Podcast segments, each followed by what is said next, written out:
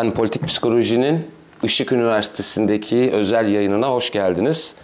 Bu sefer Fatih Bora Hekim'le beni e, Işık Üniversitesi Uluslararası İlişkiler Kulübü davet ettiler. Politik psikoloji konuşmak üzerine biz de bunu bir özel bir de fırsata çevirelim dedik. Özel yayın yapalım dedik. Diğer yayınlarımızdan farklı olarak bu sefer politik psikoloji nedir? Biz ne yapmaya çalışıyoruz?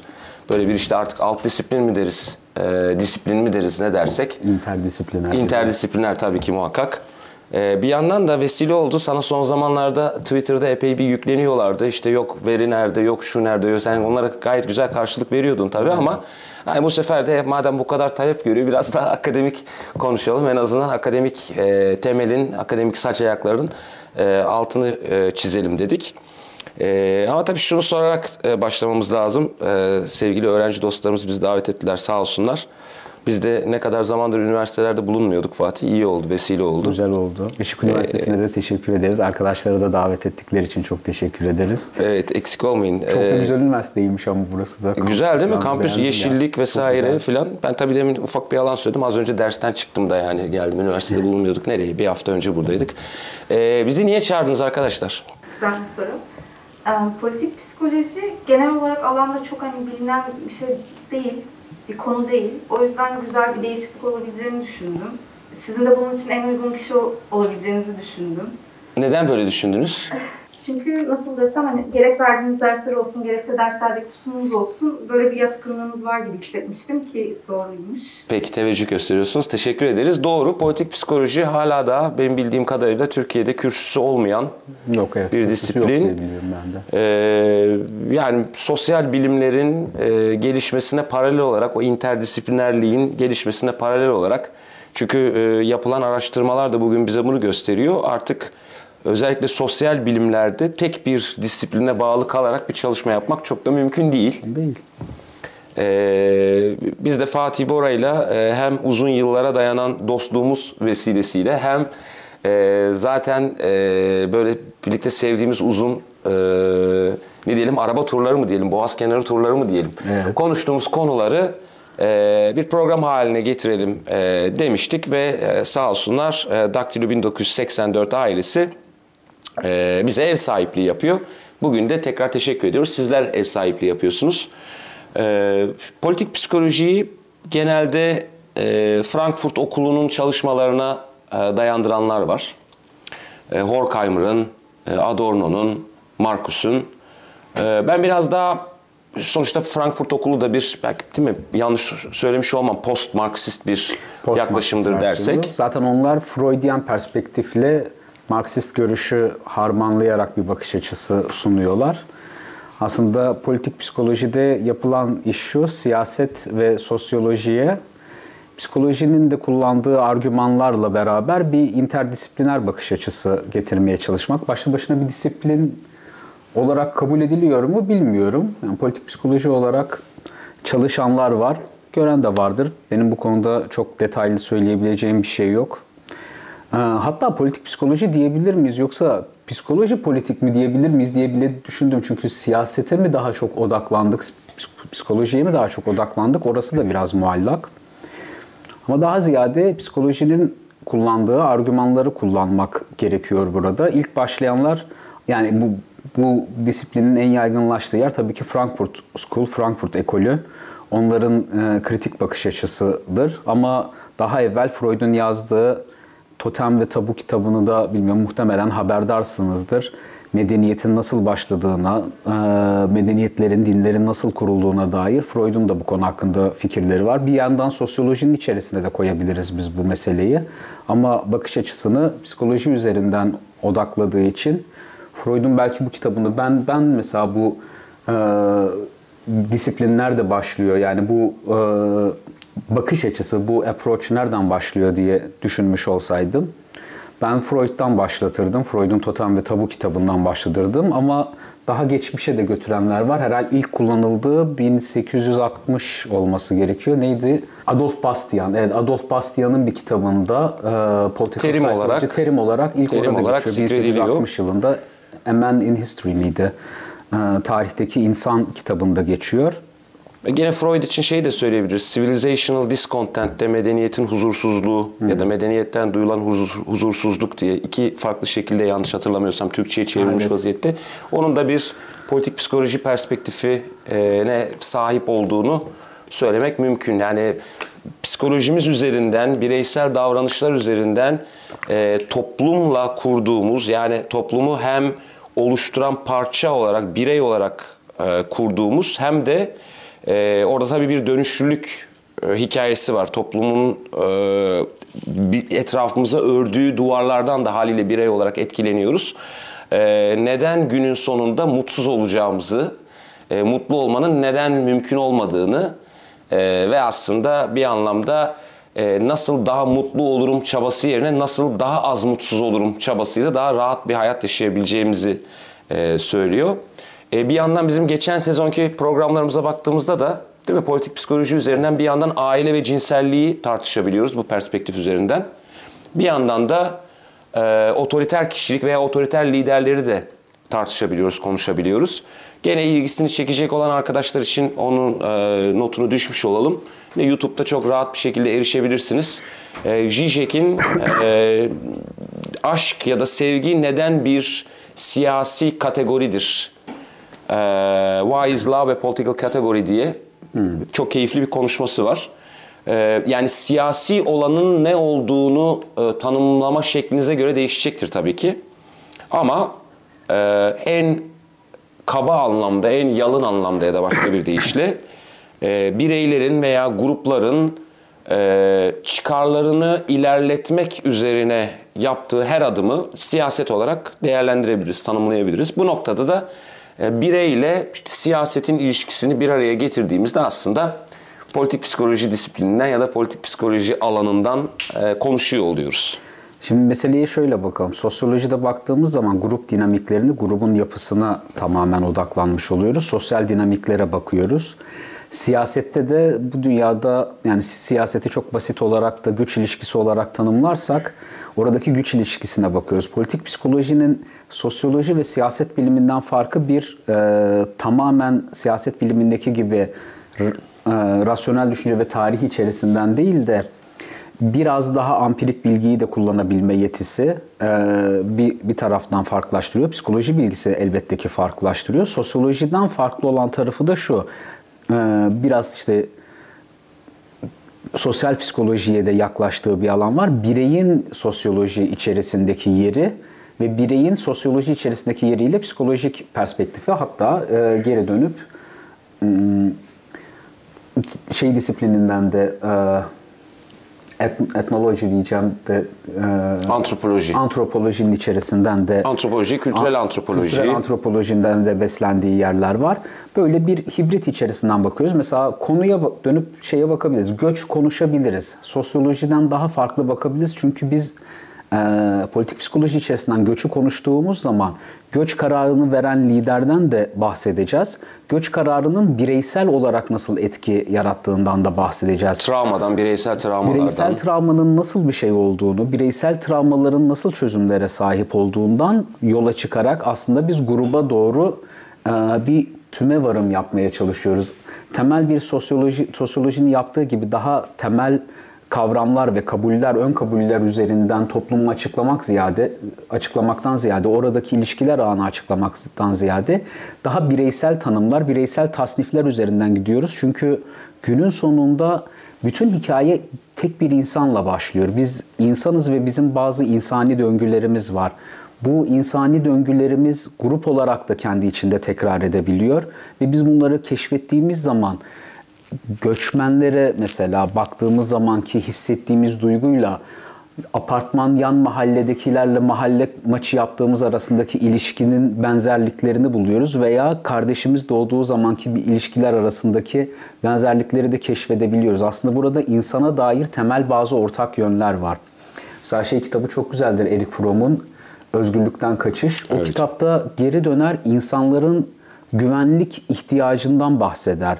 Büyük büyük laflardan mesela geri dönüp bütün toplumun nasıl nazizme entegre olduğunu anlatarken insanların aslında karar verme tereddütüne karşı nasıl tepki verdiğini de ölçmüş olursunuz. Çünkü insanlar günlük hayatında da karar verirken bir bilene danışmak veya bunun konfor alanını tadmak ister. Size birisi ne yapmanız gerektiğini söylediği zaman bu özgürlükten kaçmak bazen daha konforlu gelebilir.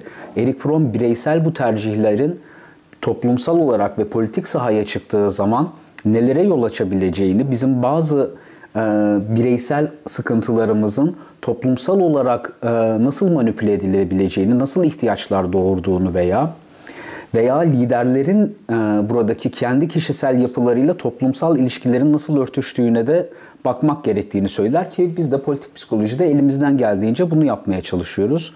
Benim de ilk lisansım uluslararası ilişkilerde hatta okulda da ilk üye olduğum kulüp benim de uluslararası ilişkiler kulübüydü. Ben Bilkent mezunuyum lisansta. Birinci lisansımda sonra psikolojiyi e, ikinci üniversite olarak okudum.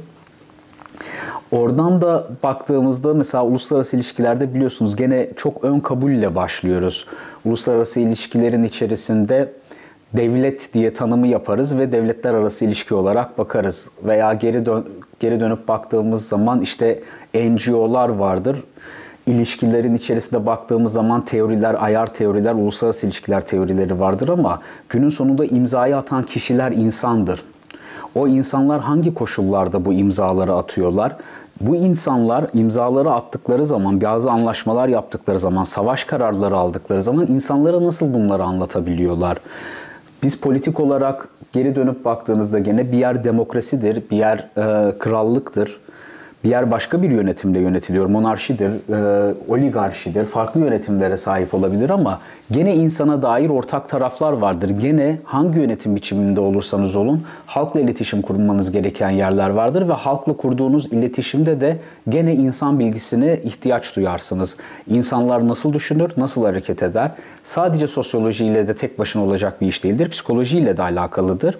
Tabii bundan da çok fazla ileriye gitmemek gerekiyor. Çünkü bunun çok ileriye gittiği, bundan insanların tamamen yapılabil, yapılandırılabileceğini düşünülmesi 20. asrın ilk başına ait. Özellikle e, davranışçı psikolojiyi bilirseniz Amerikan okulu. Amerikan okuluyla başlıyor. Sonra Rusya'da işte Pavlov'un meşhur e, deneyini biliyorsunuz. Koşullamayla işte köpeğe zil çalarak ağzından salya akmasını sağlanmasıyla o şartlı koşullama meselesi üzerinden insanların da koşullanıp değiştirilebileceğine dair bir fikir 20. asrın başında pozitivist bir düşünceyle yaygınlaşıyor ve psikolojinin de kullanım alanıyla beraber yani kullanılabileceğini, halkın, bireylerin tamamen manipüle edilebileceğini ve bunun sonunda da yaratılmak istenilen toplumun yaratılabileceğine dair bir ön fikir toplumda yaygınlaşıyor. Dünya genelinde de yaygınlaşıyor. Nazizm, faşizm, komünizm ve o totaliter e, fikirlerin bundan sonra çıkması da burayla ilintili. Yani biz insanlara psikologlar üzerinden hatta e, ideolojik angajmanı olan psikolojik perspektifle, yakınlaşmayla insanları manipüle edebiliriz, toplum yaratabiliriz, yeni toplumsal birey yaratabiliriz gibi bir fikir çıkıyor. Bunun kötü niyetli olduğunu da söylemiyorum bu arada. Yani ben totaliter rejimlerin kurulurken bireylerin yukarıdaki iç döngülerine de bakarsak öyle tamamen nıhaha ben kötüyüm diye bir insan da yok dünyada. Öyle bir Yeşilçam karakteri de yok. Gerçek insanın doğasında da böyle bir şey yoktur.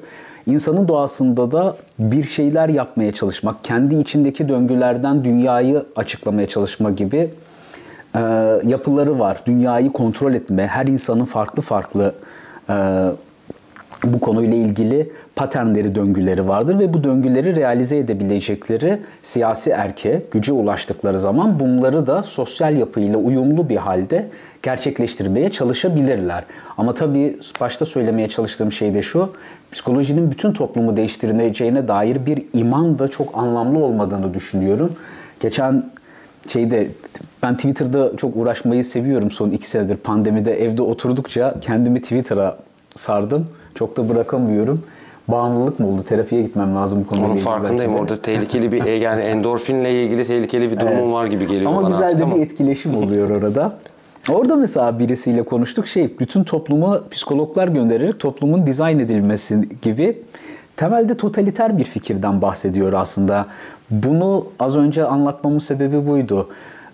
Bunu öğretmenlerle yapmaya çalışmak, psikologlarla yapmaya çalışmak, psikolojiyi kullanarak yapmak da aslında aynı toplumun tamamen değişebileceği ve davranışların tamamen kontrol edilip tasarlanabileceğine dair bir ön kabulden geliyor. Bu davranışçı psikolojinin bir bakış açısı ama tam da işin böyle olmadığını bize 2. Dünya Savaşı'ndan sonraki süreç gösterdi. 2. Dünya Savaşı da gösterdi ve pozitivist düşüncenin, bilmiyorum aşina mısınız pozitivist düşünce e, ne demektir? pozitivist düşüncenin e, de gerçekleşmeyeceğini, hayatın farklı şeyler getireceğini kabul ettiğimiz zaman da farklı bir dünyanın olduğunu anlayabiliyoruz. Biz şu anda neler tasarlanabilirden daha ziyade neleri nasıl anlayabiliriz diye aynı konuya farklı nasıl bakabiliriz? Belki bu bakış açısından bakınca bir cümle daha fazla veya farklı söyleyebiliriz diye bu işle uğraşıyoruz diyeyim. Bir böyle genel özet yapmış olayım. Çaba orada zaten yani açıklama çabasıyla anlama çabasını birbirinden ayırt etmek lazım. Çünkü açıklama çabasına girdiğiniz zaman bir e, sebep sonuç ilişkisi arıyor oluyorsunuz. Halbuki e, anlama çabası e, yani Almanca terimiyle verstehen biraz daha içeriden anlamaya dayanıyor. Biraz daha diyaloğa dayanıyor. E, dolayısıyla çok da fazla orada e, o pozitivist fetişe düşmek gibi bir e, lüksünüz veya bir beyhude çabanız olması da gerekmiyor. Yani burada o yüzden e, o senin son e, tweetlerine baktığım zaman yine onu görüyor olmanın e, üzüntüsünü yaşadım. Yani hala daha bu veri fetişinin devam ediyor olması. Bu aynı zamanda bana göre e, toplumla e, felsefeyi de birbirinden kopartan e, sebep. Çünkü felsefe bir anlamda bir akıl yürütmedir ve e, eksik veriye dayanarak da aslında akıl yürütebilmektir. Ve kat'i veya böyle bir genelleyici sonuçlara ulaşma gibi bir hedefi yoktur. Yani oradaki temel amaç aslında düşünce pratiği yapmaktır. Yani zihni dinç tutmaktır, diri tutmaktır. Ama dediğim gibi hani hala daha bu e, veri fetişizmi olarak tanımlanabilecek şey bence bir anlamda bizi de e, biraz geri bırakıyor. Yani o düşünme pratiğinden yoksun bırakıyor. E, bilmiyorum sen ne düşünüyorsun? Yani tamam ampirik veri önemli. Ona bir şey söylemiyorum. Yani veriye e, dayanmamız lazım ama e, sonuç itibariyle e, nasıl nasıl söylemek lazım? Nasıl daha netleştirmek lazım? E, yani akıl yürütme gibi bir seçenek de var. Akıl yürütmeyi kullanabiliriz. Şunu fark etmemiz lazım. Sosyal bilimlerde uğraşıyorsak başında veya sonunda bir yerde ön kabullere dayanmamız gerekecektir. Bazı ön kabullere geleceğiz. Verilerle ilgili tamamen nesnel baktığımızı zannederken de aslında zihnimizin arkasında ön kabullerimiz vardır. Biz bu ön kabullerin farkına varmamış olabiliriz. Ki kötü taraflardan birisi budur.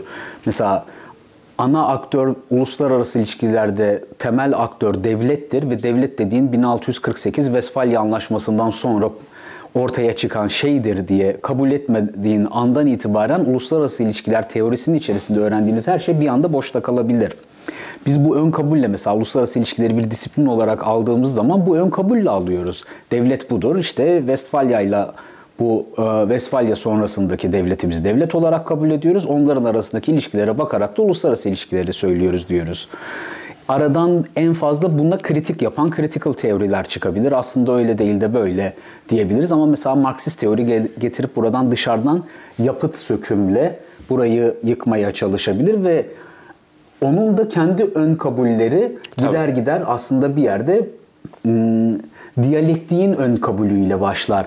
Velhasılı kelam bütün sosyal bilimlerde aslında biz felsefi bir ön kabule dayanarak cümle kurmaya başlarız.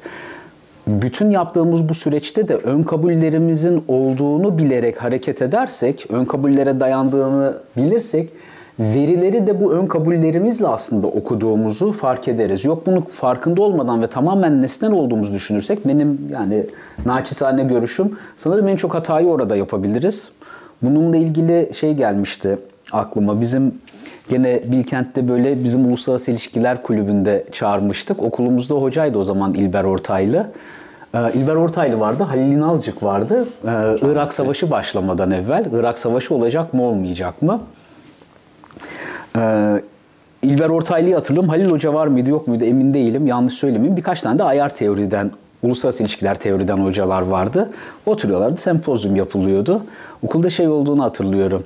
Teoride çalışan e, akademisyenler şöyle söyledi. İşte İran şu kadar topu var, bu kadar tüfeği var, bu kadar askeri bilmem nesi var. Şu teoriye göre böyle olur, bu teoriye böyle olur.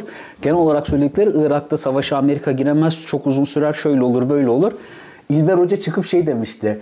Gençler dedi Orta Doğu'da tank top sayarsanız çok yanılırsınız demişti. e, haklı çıktı. Savaş İlber Hoca'nın söylediği gibi oldu orada. Savaş hızlı bir şekilde başladı ve çok hızlı bir şekilde bitti. Daha sonraki süreç sıkıntılı geçti. Çünkü sezgisel de olsa bazı şeyleri anlayabiliyoruz. Onlar yoruma muhtaç. Oturup İran bu kadar tankı, bu kadar topu var. Onun da bu kadar tankı, topu var. Bundan dolayı sonuç böyle olur diye ön kabullerimiz çok çalışmayacaktır. Geri dönüp bireylerin de durumuna bakmamız lazım. Liderlerin psikolojilerine de bakmamız gerekir. Toplumsal hareketlere de bakmamız gerekir. Bunların hepsinden ne olduğunu izah biraz daha kolaydır. Ne olacağına dair de küçük tahminlerde belki bulunabiliriz ama gerçekte tam böyle çalışmaz. Gerçekte de en fazla olmuşa geri dönüp bakmak daha mantıklıdır. Onu da tarihçiler E, söylesin. tabii Onlar da yani ya da e, tarihsel sosyoloji çalışırken de bunu yapabilirsin. E, ya bu da zaten senin söylediğin biraz uluslararası ilişkilerdeki bireysel seviyeden bakmaya geliyor. Yani aksi takdirde liderleri sen e, tamamen devre dışı bırakıyor oluyorsun. E, o dönemde de e, Saddam'ın o brinkmanship policy denilen yani hani olayları son dakikaya kadar erteleme, son dakikada karar verme e, mantığını ya da yaklaşımına e, dikkat edilmeseydi e, zaten o sonuca ulaşmak mümkün olmayacaktı. Burada tabii şu da önemli. E, yani bir e, akademisyen olarak veya bir araştırmacı olarak içinde bulunduğun toplumu incelerken senin de o toplumun bir e, ürünü olduğunu dikkate alıyor olman lazım. Kendin de o aslında toplumun bir ürünüsün. Sen de o kültürün içine doğmuşsun Evet. ve haliyle onun etkisi altındasın. Dolayısıyla bugün belki de e, kantitatif çalışmalarla kalitatif, nicel nitel çalışmalar arasındaki e, güç mücadelesini yaratan diyelim ya da e, öyle bir objektiflik, sübjektiflik e, dengesini kuran şeylerden bir tanesi olabilecek tek objektifliğin aslında sübjektiflik olduğunu kabul etmek olması gerekir. Yani bugün zaten kalitatif çalışanlar da onu söylüyor. Yani benim genellemek gibi bir derdim yok. Yani ama trendler de bize bir şey söylüyor. Yani o trendlerden de bizim alabileceğimiz bir şey var. Bir de neden olmasın? Ha, tabii. Bir de, bir de o yönü var işin. Yani buradan da an- anlaşılabilir. Kalitatif çalışmalar, e, nitel çalışmalar bence politik psikolojide daha önemli. Kant- Ya yapamazsın dostum zaten. Yani Ya mümkün mü yani? Nasıl yapacaksın kurgularsın. yani? Aslında boşluklar oluyor orada. Ben e, şeylerdenim hani çok yüksek lisans yapıp hiç doktora yapmayanlardanım. Bir tane de siyasal pazarlama üzerine çalışmıştım. Orada keşfettim. Kantitatif çalışma yapıyoruz yapıyorduk orada daha ziyade anket yapıyorsunuz. Siyasal pazarlama üzerine çalışıyorsunuz. Mesela işte politik psikolojinin de kullandığı ilgilendiği konulardan bir tanesi seçmen davranışı.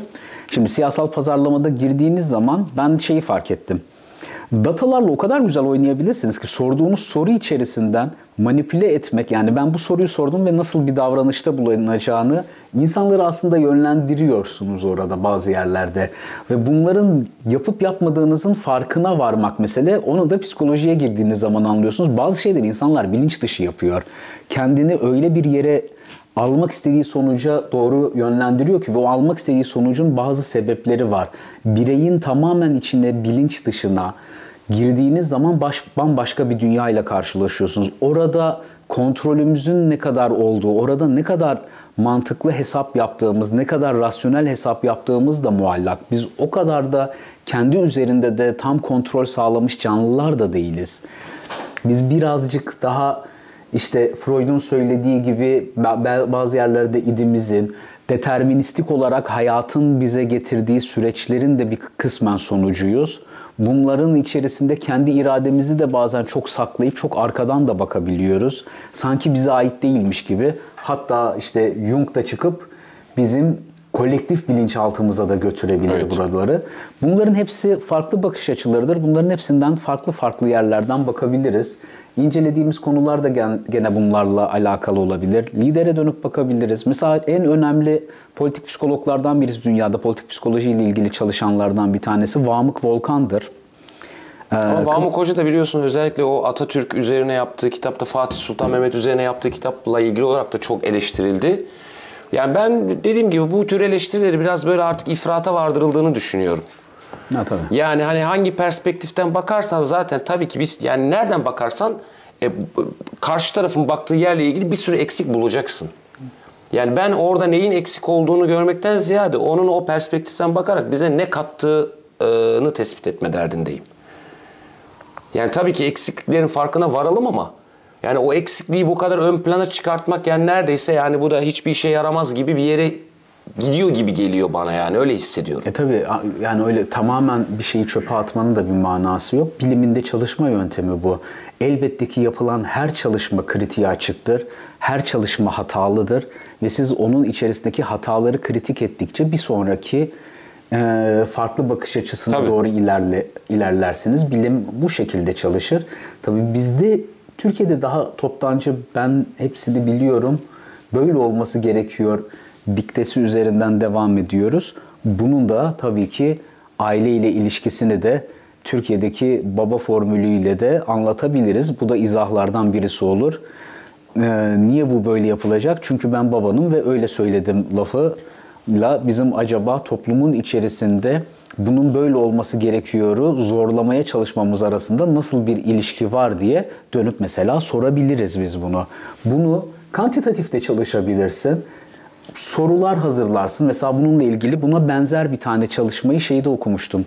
Kimin yaptığını hatırlamıyorum. Vamuk Hoca ile alakalıydı ama orada denk geldiğim bir makaleydi. İsmini hatırlayamadım kusura bakmayın. Ee, Texas'taki e, Republican, Cumhuriyetçi seçmenle baba ilişkisi arasında bir çalışma yapmışlar. Mesela Cumhuriyetçilerle demokratların mukayesesini yapıyorlar. Cumhuriyetçilerle baba arasındaki e, agresyon seviyesiyle, oradaki çatışma seviyesi ve uyumlanma seviyesiyle demokratlar arasındaki seviyeyi mukayese ediyorlar. E, Cumhuriyetçilerin baba tarafından e, daha fazla otoriteye maruz bırakılıp demokratların daha az otoriter olduğu ve cumhuriyetçilerin bu otoriteye daha fazla uyum sağladığından bahsediyor. Aslında mekanizmayı çok basit bir şekilde izah ediyor. Diyor ki sen kendi evinde babanın sana yaptığı baskıya ses çıkartmıyor. Ee, bu baskıdan dolayı bunu normalleştiriyorsan toplumda da baskı yapılmasını normalleştirebilirsin. O zaman toplumda da baskı yapılması lazım. Çünkü buna ben katlandım. Ben bu baskıya katlandım. Bunu artık normal hale getiriyorum. Çünkü bunu normal hale getirmezsem babamla kavga etmem lazım. Geri dönüp ben babamla sıkıntı yaşadım demem lazım.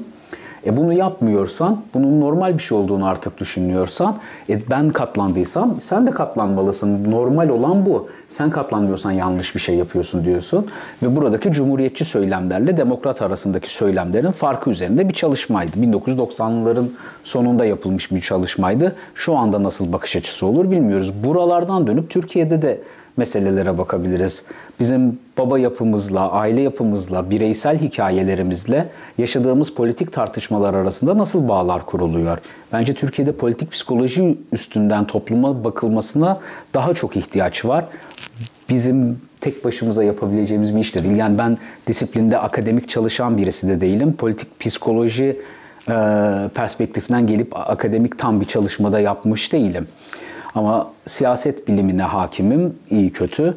E, psikoloji eğitimleri aldım, psikoterapi eğitimleri aldım ve bunlarla zaten hala hazırdaki politik psikoloji literatüründen de destek alarak bir şeyler izah etmeye çalışıyorum. Mert'le beraber Mert daha sosyolojinin içerisinden buradan bakıp tekrar katkı sunuyor ve biz buradan bir şeyler yapmaya çalışıyoruz. Bunun bence toplumda daha çok artması lazım. Çünkü günlük o kadar çok kriz yaşıyoruz ki siz mesela daha gergin bir yerdesiniz. Bunu mesela normalleştirdiniz. Biz bunun problemini daha çok hissediyoruz. Hakikaten özellikle 2015'ten beri çok gergin bir toplumun içerisinde yaşıyoruz. Katlanılabilir bir yer gibi değil. 6 yıldır bireysel olarak insanlar o kadar gergin ki bu artık nereye kadar gidecek ben tahayyül edemiyorum. Daha evvelini belki siz gençten daha çocuk yaşlardaydınız. O kadar iyi hatırlamıyorsunuz. Bu kadar gergin bir yer değildi burası. Biz bu gerginliğin içerisinde yaşıyoruz. Bize çok anormal geliyor ve bu doğru olan bence. Benim korktuğum size acaba ne kadar normalleşti? Bunu bilmiyorum. Yani siz kendi hayatınızda bu kadar gerginliğin yaşanmasını ne kadar normal görüyorsunuz? Bu kadar gergin ne yapacağını bilmeyen umutsuz bir yer olamaz. Bu sürdürülebilir bir durum değil. Ya bize anormal geliyor ve pandemi döneminde yaptığımız programlarda da onu da söyledik. Defalarca söyledik. Ciddi anlamda toplumsal ruh sağlığı çalışmaları yapılması lazım dedik. Sonra nitekim veriler de bunu gösterdi. Yani pandemiden psikolojik olarak en çok etkilenen toplumlardan bir tanesinin Türkiye toplumu olduğu yani bu araştırmalarla da kanıtlandı. Ya hala daha da bu arada yapılıyor değil. Onu da söyleyeyim yani. E çok yapmıyoruz çünkü bizde şey çok konuşulmaz. Ee, bütün hikaye kim yönetecek? Ya iktidar kim olacak gibi bu şey şampiyon kim olacakmış futbol maçı gibi. Ben bunları tutuyorum sen bunları tutuyorsunla kadar indirgeniyor genelde. Futboldaki fanatikliğimizle şeydeki siyasettekinin de birbiriyle ilintisi var aslında. O gene bizim aile yapımızla bağlantılı. Gene ailedeki bizim mahalle karşı mahalleyle düşman olma hikayesinde o baban tarafı bu annen tarafı hikayesi de buna benzer. Genel olarak hep aynı şeyleri tekrar eden yapılarımız var. Bunlara biraz daha bakmamız lazım. Yeni jenerasyonları ben daha şanslı buluyorum. En azından daha iyi aile şartlarında yetişti. İşte oturup Şimdi okey boomer diyoruz da boomerların yetiştiği dünyaya baktığınız zaman onların neden öyle olduğunu da neden o kadar baktığını da anlayabiliyorsunuz. Çünkü boomer'ın yetiştiği dünyada da öğretmeninden dayak yemesi rahat da hadi biz bile onlar kadar olmasa da Tabii. öğretmenimizden şiddet de gördük. Yetiştik o ailemizden döneme de. biz. O Biz öğretmeni, yetiştik. yetiştik. öğretmenin Tabii, şiddet e, uyguladığı Bunun döneme çok normal biz. oldu. Onların döneminde çok çok daha normaldi. Veya e, açlık, sıkıntı çekmek, bir şeyi ürete, tüketememek, top dünyadan uzak olmak, tecrit edilebilmek bunlar çok daha normaldi 1970'lerin gençliğinde. Şimdi geri dönüp baktığınızda halinize şükredin. Biz neler gördük sizin yaşınızda diye bakabiliyorlar. Onların ruh hali kendi geçmişlerine dönüp yapmadıkları itirazları aslında topluma dikte ediyorlar. Ben bunu yaşadım, sen de yaşayacaksın diyor aslında bir yerde. Ben daha kötüsünü yaşadım, sen niye beğenmiyorsun? Cep telefonunca benim senin yaşındayken cep telefonum vardı ama senin yaşındayken yoktu işte cep telefonu. Dünya ile iletişim kurma ihtiyacın yoktu. Senin dünya ile kurduğun dinamikler farklıydı. Ama bunu anlamak istemeyebilir. İşte burada geri döneceğiz. Politik psikolojiyi de kullanabiliriz. Diye E, kullanacağız. Yani Türkiye'de vatandaşların vatandaşlık kavramı üzerinden veya birey olma üzerinden devletle kurduğu ilişkiyi anlamak için e, kültüre bakmanız yetmiyor. Yani e, babasıyla kurduğu ilişkiyi anladıktan sonra neden devletle öyle bir ilişki kurduğunu anlayabilmek mümkün. Evet. Yani onunla ilgili Yani mesela- tabii ki bir dönüşlülük var bir noktadan sonra ama hani bazı e, konularda da bu çok net. Yani veya işte yine o şeye de dönecek olursam oradan biraz çekişlemeye devam edelim ki bir tartışma açılır belki. Yani şu teorik kısım üzerinden yani bu kantitatif kalitatif çalışmalar veya e, bu objektivizm, sübjektivizm tartışması üzerinden. Şimdi Vamuk Hoca'nın mesela e, IRA, e, İRA teröristleri üzerine, İran militanları üzerine yaptığı bir araştırma var. E, ve çoğunun aslında çok küçük yaştan itibaren babalarından çok ciddi anlamda fiziksel şiddet gördüğünü söylüyor. Ya şimdi sen bunu kantitatif olarak nasıl yapabilirsin? Yani militanlara form mu dağıtacaksın? Militanlara anket dağıtacaksın. Ondan sonra o anketlerin geri gelmesini mi bekleyeceksin? Yok, yapamaz. Yani şimdi kantitatif yaklaşanlara hani biz kantitatif yapılmasın demiyoruz ama kantitatifçiler tutturmuşlar bir türkü kalitatif bilim bile değildir demeye getiriyorlar neredeyse yani anlatabiliyor muyum? Yani veya sen işte uyuşturucu kaçakçılığı üzerine diyelim bir araştırma yapmak istiyorsun. Yani ya diyeceksin ki uyuşturucu kaçakçılığı üzerine hiçbir şekilde bilimsel araştırma yapılmasın ya da mecburen kabul edeceksin ki derinlemesine görüşmeyle ya da bir takım işte kimlikleri anonim tutarak vesaire falan filan bunu yapmak zorundasın. Yani adamlara anket formu dağıtma şansın yok. Haklısın yani ben ben de aynı fikirdeyim. Bir yerde bir yerde kişisel bireysel tecrübeyi de elde etmiş olman gerekiyor. Vamık bu hoca mesela terapi de yaptı. Terapi eğitimi de verirdi. Ben terapi eğitimlerinden de katıldım. Ee, oradaki deneyimde de sezgisel olarak o odanın içerisinde ne olduğunu sezmekle toplumda ne olduğunu sezmek de birbirine benziyor.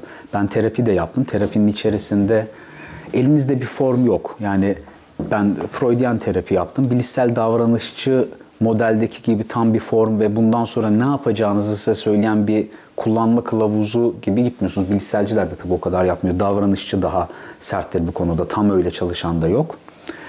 Ama burada içerideki kendi hissinize bakıyorsunuz. Karşı taraftaki aktarıma bakıp analiz etmek zorundasınız. Analizinize güvenip sonuç alıp ne yaptığınıza bakıyorsunuz. Bilimsel midir? Pozitif bilimler üzerinden bakarsan kritize edebilirsin. İşe yarıyor mu? Ne kadar ölçeriz bilmiyorum ama işe yaradığının en azından izah etme konusunda faydalı olduğunun taraftarıyım ben. Bunu da kendi toplumsal meseleleri de entegre edip toplumsal meselelere de böyle bakmanın belki de farklı bir bakış açısı sunabileceğini, bunun da faydalı olabileceğini düşünüyorum. En kibar haliyle öyle söyleyeyim. Conflict resolution mesela Vahmi Koca en çok o işle Evet. uğraşıyor. Yani çatışmaların çözülmesi, terör ve çatışma çözümlemesiyle ilgili. Dediğin gibi yani kantitatif çalışmaya bir yerden sonra mecburuz. Niceliksel oturup anket yapamayız burada. Tam da bize neyi ne kadar sunacak bilmiyorum ve oradaki sezgilerle de belki de bir yerde terapist sezgisiyle topluma da bir şeyler söyleyebilmek lazım. Ya o da söyleniyor zaten biliyorsun artık psikolojinin bile ne kadar bilim olduğu ya da ne kadar bilimsel olduğu hala daha tartışılıyor. Tartışıyor. Yani tartışılsın abi beni ilgilendiren kısmı o değil yani. Ben dediğim gibi ben kendi yaptığım işi ne kadar ahlaklı yaptığıma bakarım. Kendimi konumlandırdığım yeri ne kadar karşımdakiyle paylaştığıma bakarım. Yani ben bu toplumun dışından biri olarak bu topluma bakamam. Yani bu mümkün değil. Yani bir Alman araştırmacı veya bir Danimarkalı araştırmacının baktığı şekilde benim Türk toplumunu gözlemlemem zaten mümkün değil. Hani böyle bir objektiflikle e, bunu yaptığımı iddia ettiğim anda zaten yanlış bir yerde olurum. O da objektif değil. O da o Tabii. birey olarak dönüp bakıyor. O da kendi toplumunun yani kendi içinden çıktığı toplumun bir ürünü olarak yani yine onun etkisinde kalarak bu topluma bakıyor oluyor. Evet. Evet, Postmodernleşti. sizlerin sorularını alalım arkadaşlar. Net olmayan kısımlar varsa onları netleştirmeye çalışalım. Hocam dediniz ya e, şey diye hani mesela anket çalışmaları o kadar sağlıksız olmaz falan diye. Sağlıksız. Yani- Hı, hı, tamam. Hani ona getirdiniz de şey diyecektim. Mesela şirketlerde de e, bu örnek biraz ona benzemez mi? Mesela e, çalışanlara bir test, bir şey dağıtıyorlar ölçek. Depresyonlarını ölçmek için. Ve e, oradaki insanlar mesela e, skorları yüksek çıkmasın diye o baskıyla daha düşük şeyleri işaretleyebiliyorlar. Teste Biraz- çalışıp yapanlar var evet. Buna benzetebilir miyiz? Mesela askeri ortamdaki o babalarından e, şiddet görüp görmediklerini şey yapmak, e, e, öğrenme araştırmasıyla alakalı. Öyle? Yani benzetebiliriz. Mesela en temel benzetmelerden bir şey psikoteknik diye bir şey var biliyor musunuz? Bu kamyon şoförleri, taksi şoförleri, minibüs şoförlerinin aldıkları bir test. Gidiyorlar ve aslında ne kadar agresifler mi? Ee, araç kullanırken trafiği tehdit edecekler mi, etmeyecekler mi? Bunlarla ilgili bir teste tabi tutuluyorlar. Yani ne kadar işe yarıyor acaba? Çok dünyanın en mülayimleri psikoteknik testlerini geçen minibüs şoförlerinin gerçek realitesiyle ne kadar örtüşüyor bilmiyorum. Ya yarıyor Testleri- olamaz. Yarıyor olsaydı bugün İstanbul yaşadığı bu taksi problemini yaşıyor Olmazdı. olmazdı. Şimdi bunu net olarak koymak lazım yani. Şimdi testleri tamamen hiçbir işe yaramaz diyemem. Tabii ki bir data sunuyor. Tabii ki datanın bir parçası. Ama bir yoruma ihtiyacı var. İki, tek başına o kadar önemli bir şey değil. Diğer argümanlarla beraber yorumlanarak başka çalışmalarla beraber kendi anlamlı dünyası içerisinde bir parça olabilir. Ama bütün dünyayı hadi gelelim testten açıklayalım. Burada bana rakam ver, arkadaş kanıtın nerede, referans ver diye çıkarsan olmuyor işte. Ya Olmuyor. araçla amacı çok fazla karıştırmamak lazım. Yani bana kalırsa benim baktığım hem hayata hem akademiye baktığım noktada e, yani bir akademik araştırma hiçbir zaman bir akademik araştırma yapma amacıyla yapılmamalı. E tabii. Yani puan toplamam lazım, doçentlik sınavına gireceğim, puan toplamam lazım, profesörlüğü alacağım vesaire filan diye. Yani bu şekilde yaptığınız zaman işin ne doğru düzgün ahlakı kalır ne de yaptığın çalışma kaliteli olur. Yani ben böyle düşünüyorum. Bir anlama çabası olması lazım. Bir anlama yani çalıştığın konuyu biraz daha iyi anlama çabasında olman lazım ve bunu paylaşma arzusunda olman lazım. Yani bunu üstten dikte etmek de değil. Çünkü o dönemler de geçti. Yani sizlerle de konuşuyoruz zaman zaman. Hani çeşitli zihniyet dönemleri var. Yani bu aslında hani ataerkil zihniyetten otoriter zihniyete geçtiğimiz e, dinin yerini bilimin aldığı ve bilimin fetişize edildiği bir dönem. İşte o da kırılması komplo teorilerinin yükselmesiyle oluyor. Çünkü inanacak da çok bir şey kalmıyor. Bilim çok iddialı konuşup bir dinmiş gibi Tabii. ortaya satılırsa bilim kendisi bunu yapmıyor ama bilimi satan bazı yapılar, kişiler vesaireler toplumda böyle bir algı yarattığı zaman sen de çok şey değil misin be arkadaş diyorlar. E, rasyonel teorisine saydığımız birey, rasyonel sa- saydığımız insan evlatları e, birbirlerinin üzerine e, atom bombaları yağdırdı. Yani İkinci Dünya Savaşı'ndan sonra yaşanan anlam kaybı yani insanlar neye uğradıklarını şaşırdılar. Hani madem ki bu insanlar rasyoneldi, madem ki hesap ederek, kitap ederek doğruya ulaşılabi- ulaşılabiliyordu, doğruya ulaşabiliyorlardı. Bu mudur doğru yani? Homo economicus doğada bulunmuyor.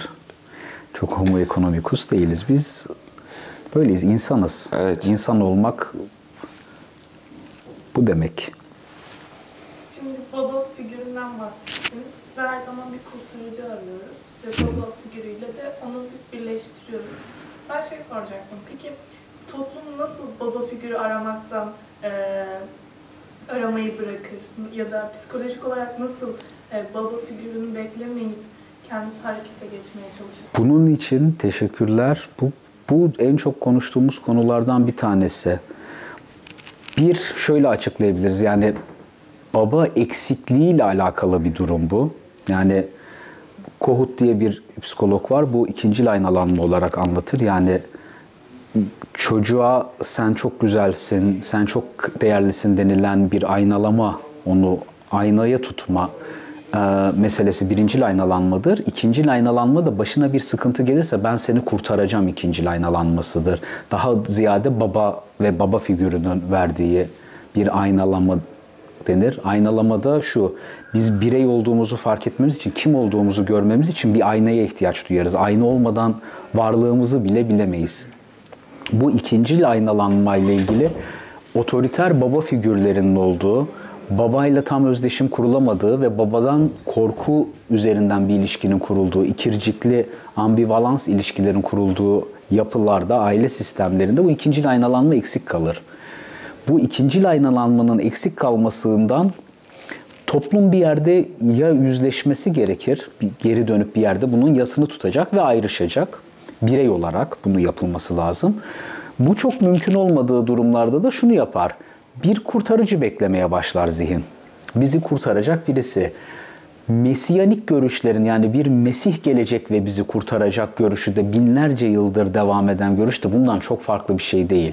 Yani biraz daha sert girersem belki şey olacak da e, din diyanete girmiş olacağız. Bu sefer taşa tutmasınlar bizi de. Yani işte Benim de ağzıma neler neler geliyor Yani- söylemiyorum. bir babasız peygamberin veya Tanrı'nın oğlunun, babası Tanrı olan Tanrı'nın oğlunun dünyaya kurtarıcı olarak geldiği bir Mesih figürü çok sürpriz bir yapı değil. Yani biz Freud'la sohbetini yapmış olsaydık ki o anlatıyor bu meseleyi ve bu- bunun neden hangi döngü olduğunu anlatıyor. Buradaki eksikliğin ve çatışmanın bir sonucu olarak insan zihni böyle figürler türetebiliyor bir mükemmeliyetçilik bölmesi vardır. Bölme diye bir mekanizma vardır ve biz bununla çok karşılaşıyoruz toplumda. Bölme şu demektir. En basit haliyle anlatıyorum. Gerçek gridir. Siyah ve beyaz değildir dünyada. Bu dünyada kimse şeytan değildir, kimse melek değildir. Öyle bir şey olmaz, olamaz. Birinin üç kötü özelliğini söyle. Mesela terapide en çok yaptığımız işlerden birisi şu. Annenle babanın üç iyi, üç kötü özelliğini söyle deriz.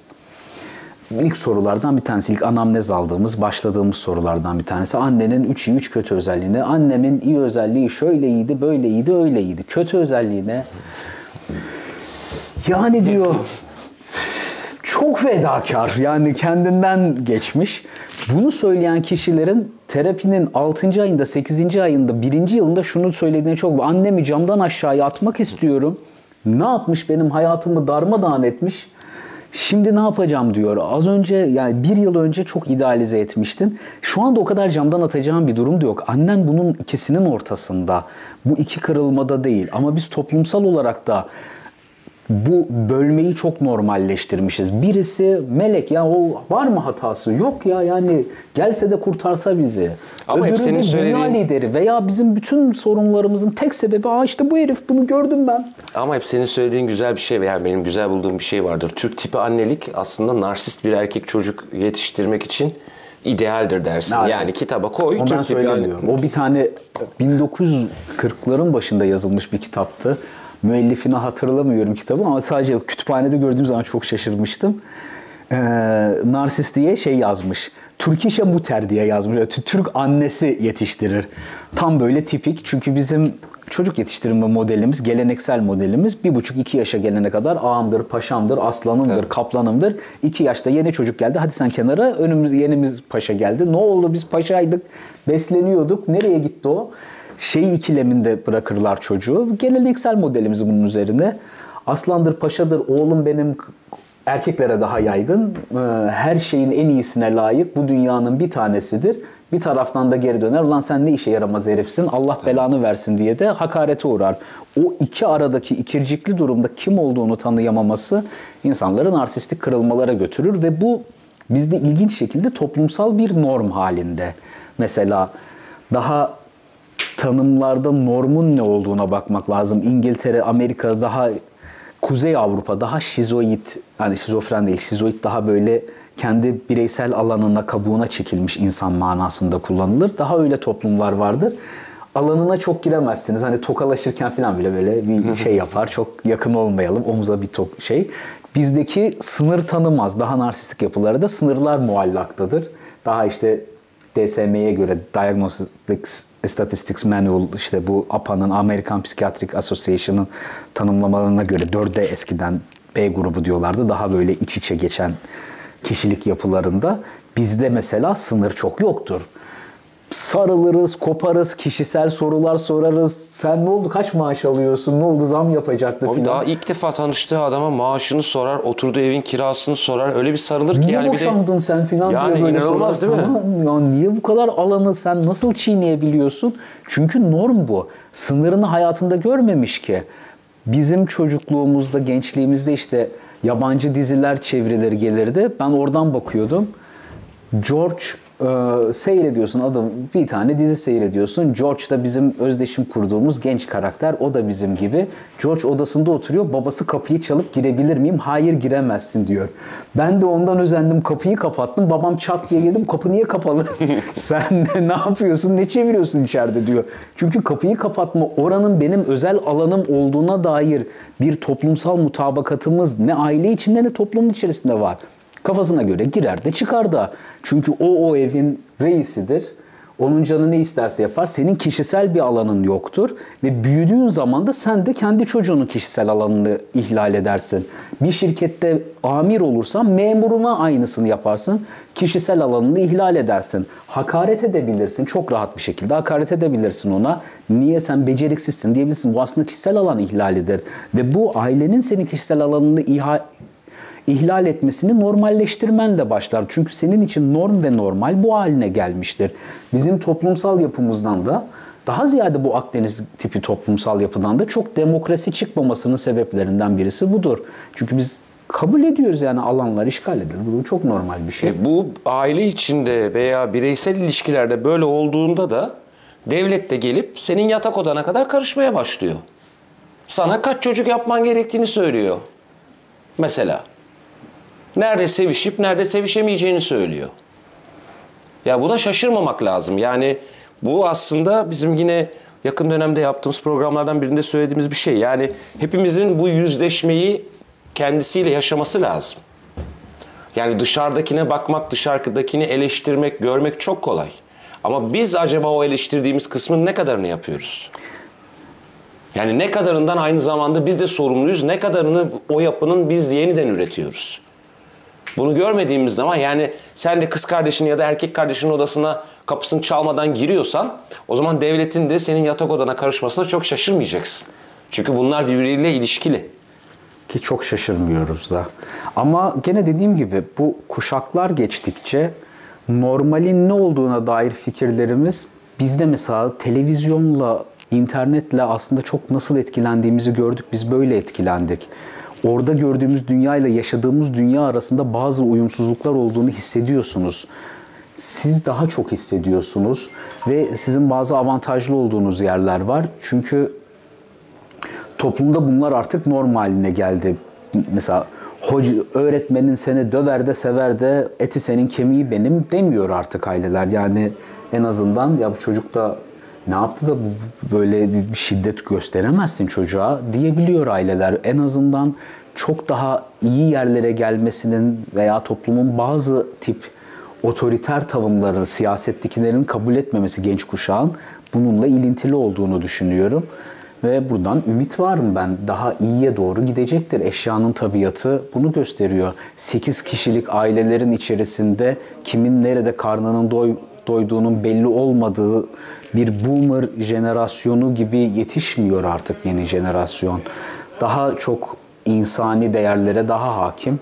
Bu da bence avantajlı. İnşallah daha da iyi yerlere götürecek bizi. Hani az önce de demiştiniz ya araştırmalar aslında bir alt kabullerden geliyor hisse. Ön kabullerden. O zaman bu durumda objektif diyemeyiz. Ee, o zaman bu alanda hani sağlıklı veri edinebilir miyiz? Yapılan Edinebiliriz tabii. Yani bu şuna benziyor. Marksist bir yorumcu siyaseti yorumlarken siz onun Marksist olduğunun farkındaysanız burada herhangi bir objektiflik sorunu yok. Ama siz işte bir perdenin arkasından kim olduğunu bilmediğiniz birinin yorumlarını dinliyorsanız evet burada bir objektiflik problemi var. Yani burada önemli olan sizin araştırmacı olarak veya yorumcu olarak hani hayata nereden baktığınızı belirttikten sonra ya da o araştırmaya, o araştırma nesnesine nereden baktığınızı belirttikten sonra bunu yapıyor olmanız. Çünkü zaten salt objektiflik diye bir şey söz konusu değil. Saf rasyonel düşünce de yok. İmmanuel. Kant'ın yazdığı Yani- neydi? Kritik, duy, Critic of pure reason. kritik O of zaman pluralism. Psikoloji alanında baktığımızda mesela bir genel bir nasıl diyeyim net bilgiden söz edemeyiz. Neden net olmasın? Ya hani demek istediğim sonuçta hani bölgelere bir topluluğun görüşlerine göre değişen. genellenebilir değil tabii ki. Yani kalitatif araştırmaların hiçbirisi genellenebilir değildir. Yani öyle bir iddia da taşımaz zaten. Yani ben işte 15 kişiyle derinlemesine görüşme yapıyorum. Diyelim 15 tane emekli subayla diyelim 15 tane emekli subayla derinlemesine görüşme yapıyorum. Dünyadaki bütün emekli subaylar için şunu söyleyebilirim diyemezsiniz. Ama eğer yani kalitatif araştırma yapmanın da yöntemleri var. Ee, eğer e, veri satüre olduysa o jenerasyon için bunlar belli bir yaş grubundandır. Yani ki zaten burada şu bile e, değişiyor. Sizin derinlemesine görüşme yapacağınız e, kişileri nasıl seçtiğinize göre bile çıkacak sonuç değişir. Burada sadece yani neyi nasıl yaptığınızı, neyi nasıl seçtiğinizi, yani kartopu etkisiyle mi seçtiniz? İşte uzman görüşmesi olarak mı seçtiniz o insanları? Yani bunları net olarak belirttikten sonra aslında çıkan veri de akademiktir, çıkan veri de e, sağlam veridir yani. Ya değerlidir. Bununla ilgili şeyi söyleyeyim. Mesela referans alınma ile ilgili bütün akademik çalışmalar içerisinde en çok referans alınan kişi Freud'tur. 600 küsür bin, 600 bini çok geçti. Bir sonraki kişi 35 binlerde. Yani inanılmaz derecede Freud referansı bütün bilimlerde en çok referans yapılan yer Freud'tur.